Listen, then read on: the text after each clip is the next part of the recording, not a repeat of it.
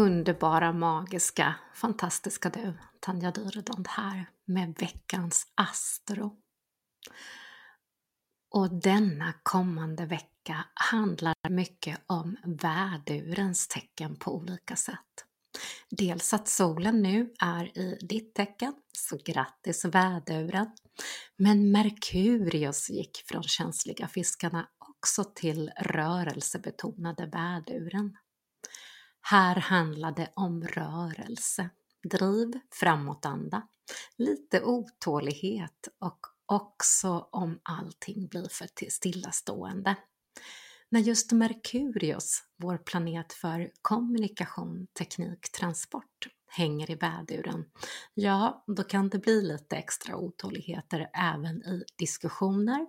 Och nu vill vi komma igång. Vi vill skrida till handling.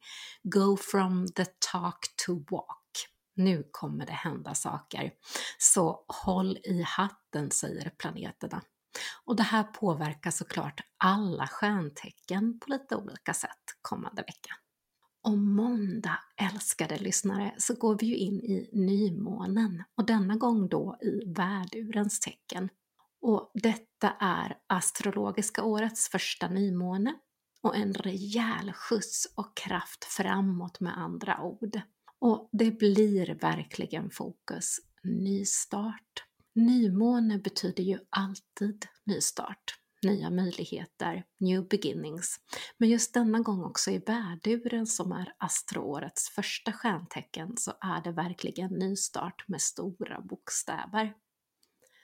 Väduren som är vårt eldtecken, det här blir en otroligt kraftfull nystart och då solen samtidigt är också i väduren och denna gång även Venus är i väduren, ja, då kan ju faktiskt väldigt mycket spännande saker hända.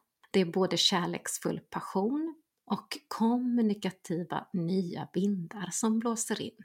Det här kan påverka flera olika stjärntecken. Till exempel kan det vara så att ehm, mm, det börjar hända lite saker inom kärlekslivet. Är du singel? Mm, håll ögonen öppna för nu finns det mycket möjligheter. Och är det så att du är i ett förhållande, ja, då kan det antingen bli lite extra passionerat eller så kan det här med Merkurius eh, trilskas lite granna och det kan bli lite kommunikativa förnurror. Men försök att andas, försök att eh, ha överseende med att planet och Venus som har saker som påverkar just nu i också då med vädurens tecken. Så håll i hatten, här kan det bli åka av för flera stjärntecken. Det ser vi fram emot. Inför nymånen så jobbar då alla dessa krafter extra. Eh, och framför allt så är det vår intention och våra mål. Så det här är en perfekt tid för dig att gå in i Innerwork, självutveckling. Och då både solen och Mars är härskarplaneter och styr väduren och Mars som också är planeten för lite irritation, krig och framåtanda så kan du bli lite extra känslig, att du kan bli lite irriterad, lite stött. Och framförallt framför allt så får du mycket driv att verkligen lyfta saker som stått och trampat vatten. Tid att kicka igång det. Och ledorden här är problemlösning för denna nymåne. Ta en sak i taget.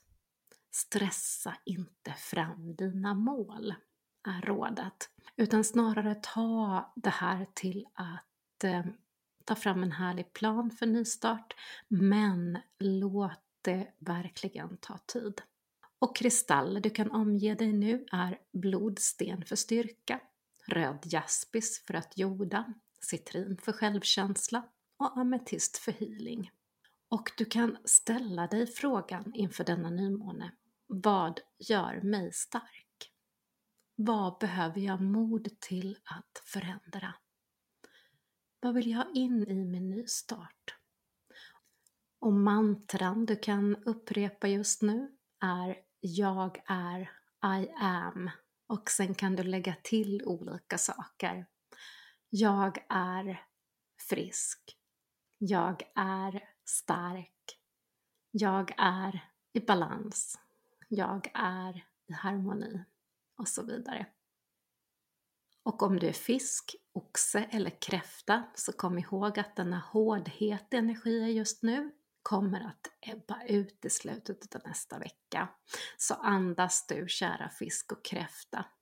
Att Venus sedan börjar röra sig och äntrar nästa onsdag in i Oxens tecken, mm, det får du veta lite mer om kommande astrovecka här i poddisen.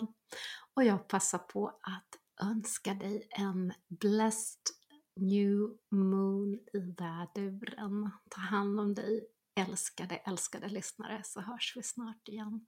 Och kom ihåg att magin börjar med dig. Hejdå!